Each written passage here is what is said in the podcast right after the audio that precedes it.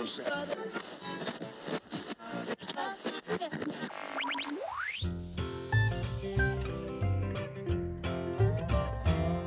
and listen in to a radio station where the mighty host of heaven sing. Turn your radio on. Turn your radio on. Turn your radio on. Turn your radio on. If you want to hear the songs of Zion. Welcome to the Shady Grove Radio Podcast, a production of Shady Grove United Methodist Church in Mechanicsville, Virginia. Turn your radio on. And listen to the music in the air. Turn your radio on. Turn your radio on. And glory. This week we'll hear a message from Buzz Edwards entitled Being a Father, Still Working on It, based on John 14, 5 through 7, and James 2, 26. Turn your radio on. Good morning. My name is Janet Lewis, and I will be reading from the New Revised Standard Version of the Bible John 14, 5 through 7, and James 2, 26. Thomas said to him, Lord, we do not know where you're going. How can we know the way? Jesus said to him, I am the way and the truth and the life. No one comes to the Father except through me. If you know me, you will know my Father also. From now on, you do know him and have seen him. James 2:26 For just as the body without the spirit is dead, so faith without works is also dead. This is the word of God for the people of God. Thanks be to God.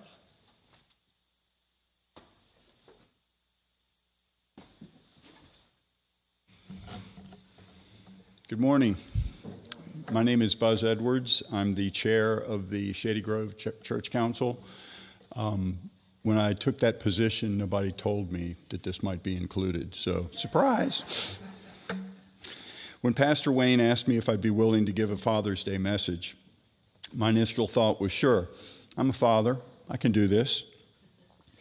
But the more I thought about it, the more I realized that while all fathers share a great deal in common, we all approach the task from different directions and for different reasons. We enter fatherhood clueless. Our sons and daughters don't come with instructions or owner's manuals. We're, we're men, so we probably wouldn't use them anyway. So we stumble through, learning as we go, doing our best to love and protect them. But it seems a bit presumptuous for me to try and speak about what all fathers experience. So I decided I can only talk about what I've experienced. What it means to me to be a father, to share what I've learned from my father, what I've learned through my experiences, and what I hope my sons have learned from me. My father's father was Henry B. Edwards. No one knew when he was named that he would be the start of a long line of Henrys in the Edwards family. Five generations so far. He was the grandfather my sisters and I never knew. Henry B. Sr. died when my father was just 17 years old. In the Gospel of John, as you heard, Jesus tells Thomas, If you really know me, you will know my Father as well. I think that holds true for most fathers and sons, and in that way, I know my grandfather through his son. Most, if not all, of what I know about him came from my father by word or by action. I know he was a railroad man. I know that he died of pneumonia. And I, and I know that he loved his only son, my father. Everything else I know about my grandfather is from traits I believe he passed on to my father. My father was Henry B. Edwards Jr. Um, since I was asked at the first service, B does not stand for Buzz. It's a family name, Bayard, B A Y A R D. Um, he grew up in a small town in uh, North Carolina. He apprenticed at the Newport News shipyard after high school, and he served in the Army during World War II and fought in Europe. After the war, he attended the University of Virginia on the GI Bill, and he graduated with a degree in electrical engineering. He was the smartest man I've ever known, and he passed on his love of the university to me. My dad passed away in 1996 after suffering with Alzheimer's disease in his later years. Like many sons, I inherited many of his traits, both good and bad. I think most fathers want to pass on what they perceive as their good traits to their children, But what we tend to see most in our kids are the traits we would have prefer, preferred not to pass on. One of the hardest parts about being a father is the realization that my children were and still are destined to repeat at least some of the mistakes that I made growing up, plus a few that they picked up on their own. My dad taught me to love sports, even though I was never an accomplished athlete. One of my enduring memories of childhood is my father playing catch with me as a young boy. My dad was a baseball pitcher in high school, and he absolutely and he got me a, a catcher's mitt for our games of catch. He loved to throw me knuckleballs. And if, if you've ever tried to catch a knuckleball, you know what I'm talking about. He thought it was hilarious to watch me struggle to get my mitt in front of the ball, only to feel it thump against my chest more times than not. My, my mother was never amused. One of the great joys of my fatherhood has been watching all my sons participate in organized sports and being fortunate enough to coach my two youngest in baseball and basketball. A highlight for me was playing in the church basketball league with my two youngest boys, all three of us on the court at the same time. Thank you, Rodney. my dad introduced me to mathematics at a young age, and it still fascinates me to this day. My dad taught me to argue passionately and forcefully, and we practiced that a lot. This is a trait that I most certainly passed on to my sons, much to Bonnie's dismay. But my dad also taught me to take responsibility for my mistakes. I grew up with four sisters and no brothers, so the chore of mowing the grass was always mine and mine alone. When I was uh, 11 or 12 years old, he took pity on me and bought a riding lawnmower. But I was never very mechanically inclined. I didn't think much about cars and, uh, and engines. So one day, as I was mowing the lawn, the engine sputtered for a moment, and then there was a big bang, and fire shot out of the muffler. and the mower just stopped, dead. I went into the house and informed my dad that the lawnmower had blown up. my dad was uh, watching a ball game and uh, he looked at me and gave me this incredulous look and he said, What do you mean blew up? Well, I told him what had happened and he asked, Did you check the oil? And I replied, Oil? I got to ride with my dad in the dead lawnmower to Sears and listen to my dad explain to the sales clerk what his idiot son had done. Lesson learned. He taught me to be self reliant and to always have confidence in my own abilities. He taught me to make decisions on my own. I damaged the cartilage in my knee playing backyard football when I was in the eighth grade. My dad went with me to the doctor, and the doctor was recommending that we remove the uh, cartilage, which was fairly common back in those days. My dad gave me his advice using his favorite expression take a fool's advice, son, but left the decision to me. I took my father's advice and I put, put off surgery until it absolutely had to be done. That happened just a couple of years ago, so thanks for the good advice, Dad. He showed me that many of the things we do in life we do out of respect to others. He taught me and my sisters from a young age that all people should be repeat, treated with respect, regardless of any of our perceived differences due to race, ethnicity, or religious beliefs, or, or anything else for that matter. And most importantly, he impressed upon me the importance of truth and honor in a man's life. I think a lot of these lessons are lessons that our Heavenly Father wants us to know and share with others. We can make mistakes and learn from them. We can there are different ways to share our support for those we love. We ultimately have the freedom to make our own decisions, and the best we can do is respect others and treat all people well. Kind of sounds like the golden rule to me. When Pastor Wayne and I talked about this message, he said something that resonated with me. We are raising our children to live in a world that no longer exists.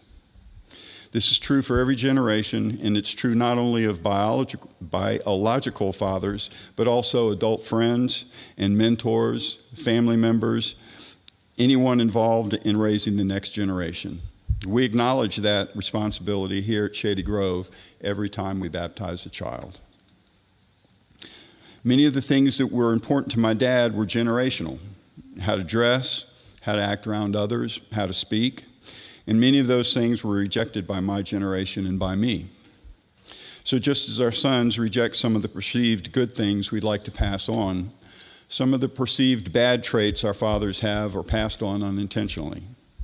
My father's generation and my father were taught that men do not openly display affection. So, my father was never a hugger with his son. And that's not a criticism, but it's just how he was raised. When my mother died when she was only 54 years old, my father had to change that part of himself. He became a more nurturing parent to my younger sisters. My older sister and I were both grown and already, already on our own. But my three little sisters were still in school and living at home, and my baby sister was only 11 years old. The father my older sister and I knew was not the father that my younger sisters knew. I've always admired him for being the I've always admired him for changing to be the person that my little sisters needed him to be. But not long after my mother's passing, my dad and I faced another challenge. My older sister and I had moved back home temporarily, and my dad began to stop at a bar after work for a drink on his way home. This was not that unusual, but my sisters and I became concerned as it became more frequent and we decided that we needed to have a talk with him. In a vote that went totally along sexist lines, I was picked to have the talk. I lobbied very hard for the oldest, but I obviously lost out. When my dad came home that night, I met him in our kitchen and I told him that we needed to have a talk. I told him that we, my sisters and I, were worried that he might be drinking too much. He responded with a look that only my father could give and paused before speaking. To this day, I cannot tell you exactly what he said, because, probably because I was scared to death of what he would say. But he replied calmly and quietly, and the stops at the bar ceased. I believe that is the point where he recognized that I had grown up to be the man that he expected me to be. And I, just like my own father and all human fathers, have made mistakes. When I started working on this message, I Googled fathers in the Bible, and I got predictable results Adam, Noah, Abraham, Isaac, Jacob, King David, Moses, and of course, Joseph, Jesus' earthly father. All were righteous men, and all were flawed as well. But the father in the Bible that I identify with most is the father of the prodigal son. I understand his pain when his son left, not knowing if he would ever return. And I understand his joy and relief when the son he thought he had lost returned. All the biblical fathers I mentioned shared their faith with their sons and daughters as my father and mother did with me and my sisters. I was raised as a Methodist. I was confirmed in the Methodist Church and I've always considered myself to be a Christian. But as I grew older, I became disenchanted with the church and organized religion in general, and I stopped going to church. When Bonnie and I got married and started having children of our own, I was determined to let my sons make their own decisions about what they believed. I did not realize that I had made it impossible for them to believe in a God that I had never introduced them to. I was a living example of what James said for as the body without spirit is dead, so faith without works is dead also. This was hammered home to me when my oldest son informed me that he did not believe in God. Within days, he had enlisted in the Marine Corps and was on his way to Parris Island, and I was lost. I have never in my life felt like such a complete failure.